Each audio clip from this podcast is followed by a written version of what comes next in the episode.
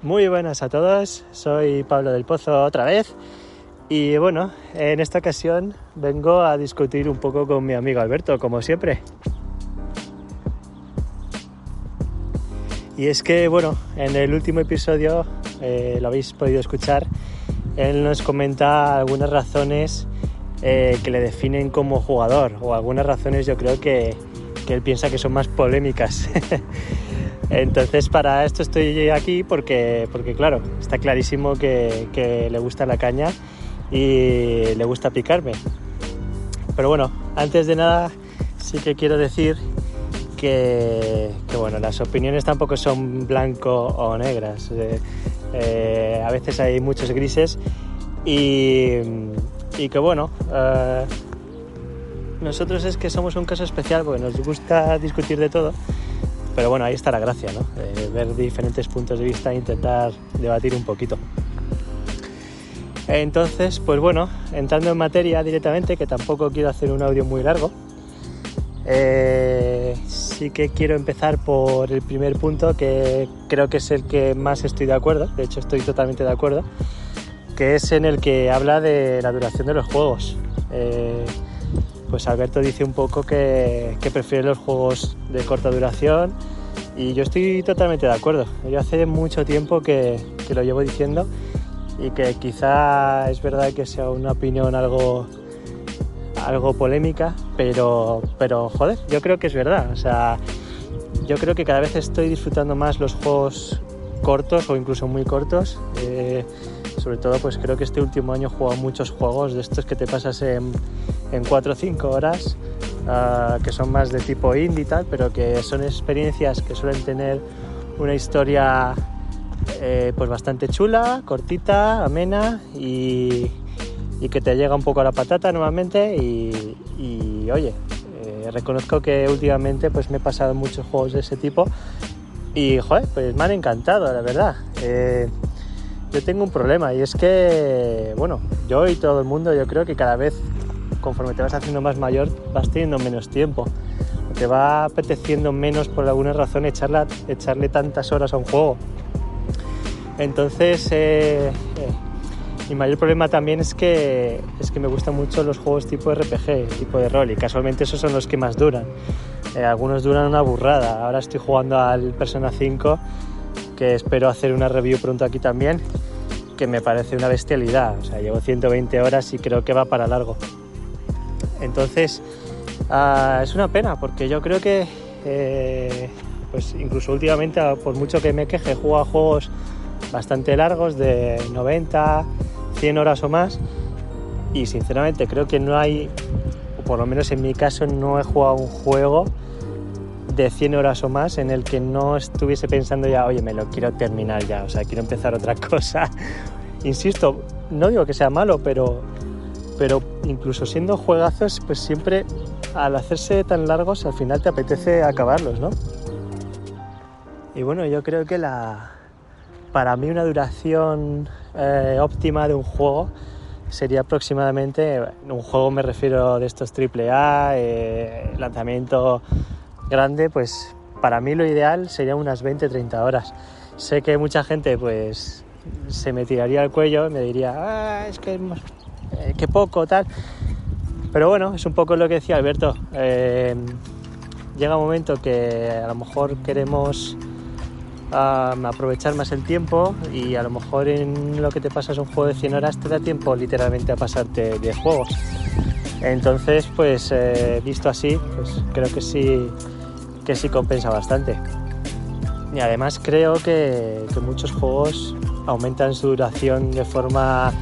Eh, muy artificial, eh, cosa que se nota bastante y al final acaba perjudicando incluso al propio juego, eh, simplemente pues porque no se le tache de corto o, o de que tiene pocas horas de juego y demás, un poco para justificar el precio, ¿no?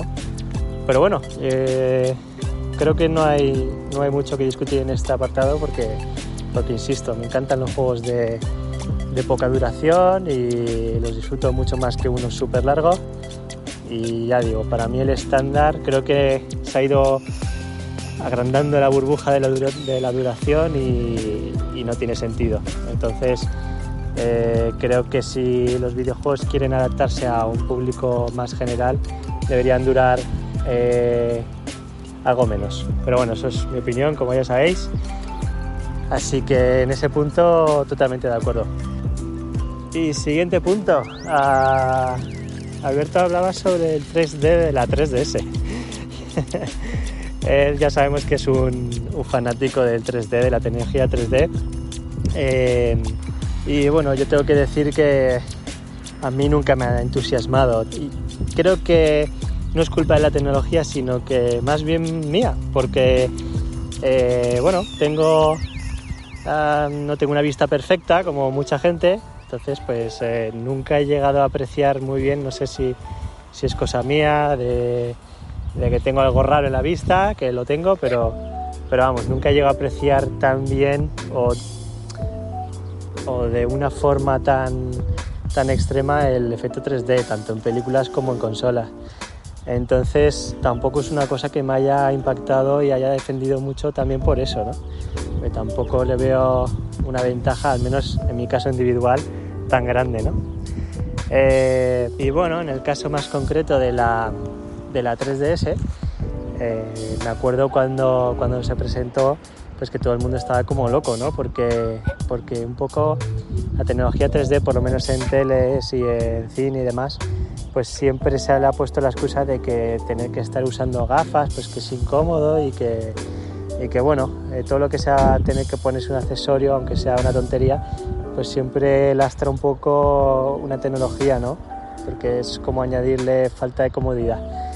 Entonces, cuando recuerdo cuando se presentó, que... que bueno, todo el mundo estábamos ilusionados porque es como, oye, tiene lo mejor del tres D sin, sin la pega del tres D, que es tener que estar usando gafas, porque además, pues, ¿dónde deja las gafas? Se perderían, etcétera. Eh, la cuestión es que cuando salió, pues, a la vista está que, sí, bueno, eh, la gracia de la novedad y demás, pero, pero la verdad es que luego al final nadie lo usaba, por lo menos en el caso de la tres D, de la tres D S. Eh, Pero bueno, eh, luego más adelante eh, sí que es cierto que se ponía como excusa de que, bueno, eh, cuando movías un poco la consola, pues se perdía mucho ese efecto, ¿no? Era como muy sensible, tienes que estar en una posición muy concreta y moverla lo mínimo posible para, para que el efecto fuese cien por ciento efectivo, ¿no? Y, y lo que pasó fue, pues bueno, en la siguiente revisión, Se, se solucionó en gran medida eso. Eh, tenía reconocimiento del movimiento de los ojos, la distancia y demás, y se mejoró muchísimo eso. ¿Y qué pasó? Pues que siguió sin tener, sin tener éxito, porque la prueba está en que a los pocos años se volvió a hacer otra revisión y se quitó completamente ya el tres D, ¿no? Pues hay mucha gente que le echa la culpa a que dura menos la batería, etcétera, pero bueno, eh, ¿qué voy a decir yo? Yo... no tengo la respuesta a todo y si yo si no lo saben los expertos en marketing de Nintendo, yo desde luego que no estudio sobre el tema no lo voy a saber, pero sí que creo pues que por alguna razón hay ciertas tecnologías que, que de primeras pueden parecer eh, muy atractivas y muy innovadoras, pero que por algún motivo pues no, no llegan a conectar con el público y... y no se sabe realmente por qué, ¿no? Pero bueno, la cuestión es esa. Yo, por ejemplo, bueno, ya he dicho que, que en mi caso era porque tampoco lo notaba mucho. Sí jugué varios juegos en tres D, pero sí es verdad que yo lo solía tener también apagado, ¿no? Entonces, pues ¿se debe jugar eh, siempre en tres D? Pues, no sé, quizá la gracia de la consola al principio estaba en eso. ¿Que a la gente le llegó a gustar y lo prefería? Pues por alguna razón no. Insisto, que no sé la razón, pero al final no cajó eso. Entonces habría que preguntarse si, si es problema de la tecnología o simplemente pues que, que la gente no, no estaba preparada para eso o, o no, no gustaba. No, lo que son las ventajas no, no cubrían los, los inconvenientes. Entonces, pues ¿se debe jugar siempre en tres D? Pues no lo creo, la verdad. Y la prueba está en que la mayoría lo desactivaba. Entonces, pues bueno, en ese punto... pues se podría decir que mitad y mitad, ¿de acuerdo? Porque, porque sí, creo que efectivamente era una de las grandes bazas de la consola, creo que era algo que le distinguía de las anteriores, pero bueno, eh, no llegó a cojar, así que tampoco hay que montar un drama, pues no ha cojado, no ha cojado, por lo menos han intentado eh, pues bueno, hacer algo diferente, ¿no? Y bueno, paso al siguiente punto, que creo que sabe Alberto que es el que más en desacuerdo estamos, que es el tema de la retrocompatibilidad. Él, bueno, digamos que no la defiende mucho, no le interesa mucho el tema y, y bueno, esto es, esto es ya eh, es algo común eh, en Alberto, ¿no? Que, se, que siempre, siempre le digo lo mismo, y es que se piensa que si él no usa algo, el resto del mundo no lo usa, ¿no? Y, y bueno, tampoco le voy a quitar la razón en esa parte, porque la retrocompatibilidad es cierto que, que no es algo que, que lo use gran público, porque es verdad que que tengo que dar parte de razón en que, en que, bueno, si te compras una consola nueva, pues lo que te apetece ver son los juegos nuevos. Pero, y ahí está el pero, eh, creo que a mucha gente pues sí le interesa. Y, y bueno, la prueba está, por ejemplo, en que pues entre nuestro grupo de amigos, pues yo ahora mismo estoy jugando al Zelda de la Wii U, porque era un Zelda que no me había pasado y me apetecía conocerlo porque me gusta mucho la saga. Nuestro amigo Fran también está jugando al, a un Paper Mario antiguo. Nuestro amigo Juancar pues también se pasó hace poco el Metal Gear uno y también juega mucho a juegos antiguos. Y bueno, puedo decir así un montón de ejemplos, ¿no? Entonces, por el lado de que la gente lo usa, pues bueno, sí, efectivamente se usa menos, pero bueno, sí que creo que hay mucha gente que de vez en cuando le apetece ver, eh, jugar algo, algo antiguo, por descubrirlo de nuevas o por simplemente rememorar algo. Eh, yo lo que dije en, el, en este mismo podcast cuando analizaba el Final Fantasy siete, el Final Fantasy siete lo, lo jugué tarde y lo pude jugar y oye, y lo disfruté muchísimo, pese a que se ve pues como se ve, todo el mundo sabe cómo se ve el Final Fantasy siete original, se ve bastante mal. Y eso es una cosa que, que me parece muy curiosa, ¿no? Eh, ¿Por qué está tan aceptado o, o parece tan normal que alguien se vuelva a ver una peli de los ochenta, que se vuelva a ver Regreso al Futuro, o te vuelvas a ver Matrix, o te vuelvas a escuchar un disco de música de los años noventa, y sin embargo no se vea como algo tan normal jugar a un juego de los noventa, por ejemplo, un juego más antiguo? Entonces no, no entiendo por qué no se ve de la misma forma. Pero bueno, eh, yo creo que mi, la razón por la cual defiendo tanto la retrocompatibilidad ni siquiera es por eso, ni siquiera es por el tema de que te apetezca o no te apetezca, o puedas o no puedas. Um, viene más por un tema que, bueno, a ver si me puedo explicar un poco. Um, creo que es un poco de tomarnos en serio a nosotros como industria de videojuego, y a ver si me explico. Um, es un poco lo que decía hace un rato, eh, y es que realmente, bueno, comparándolo por ejemplo con, con el mundo del cine, pues me da pena pensar que, por ejemplo, mis sobrinos tienen ahora la misma edad que prácticamente que yo tenía cuando vi Matrix, ¿no?, en el cine, y a mí me, me impactó. Sin embargo, ellos pueden, eh, existe la posibilidad de que vean ahora Matrix y les encante, y estoy seguro que les va a encantar porque es un peliculón, y que les inspire y que les cambie tanto la vida como me la cambió a mí, y sin embargo, eh, pues no tengan la posibilidad o les resulte muchísimo más difícil jugar a un juego pues igual, ¿no?, como Final Fantasy siete, o como GoldenEye, o como Half-Life uno, o como, bueno, puedo poner mil ejemplos, que no sea tan fácil y que, y que puede que le, que le inspiren y, le, y les emocionen y puedan comprender de dónde vienen los videojuegos, ¿no? Entonces, lo que decía antes, creo que si una industria quiere tomarse en serio, no puede relegar y olvidarse tan fácilmente de, de su pasado, ¿no?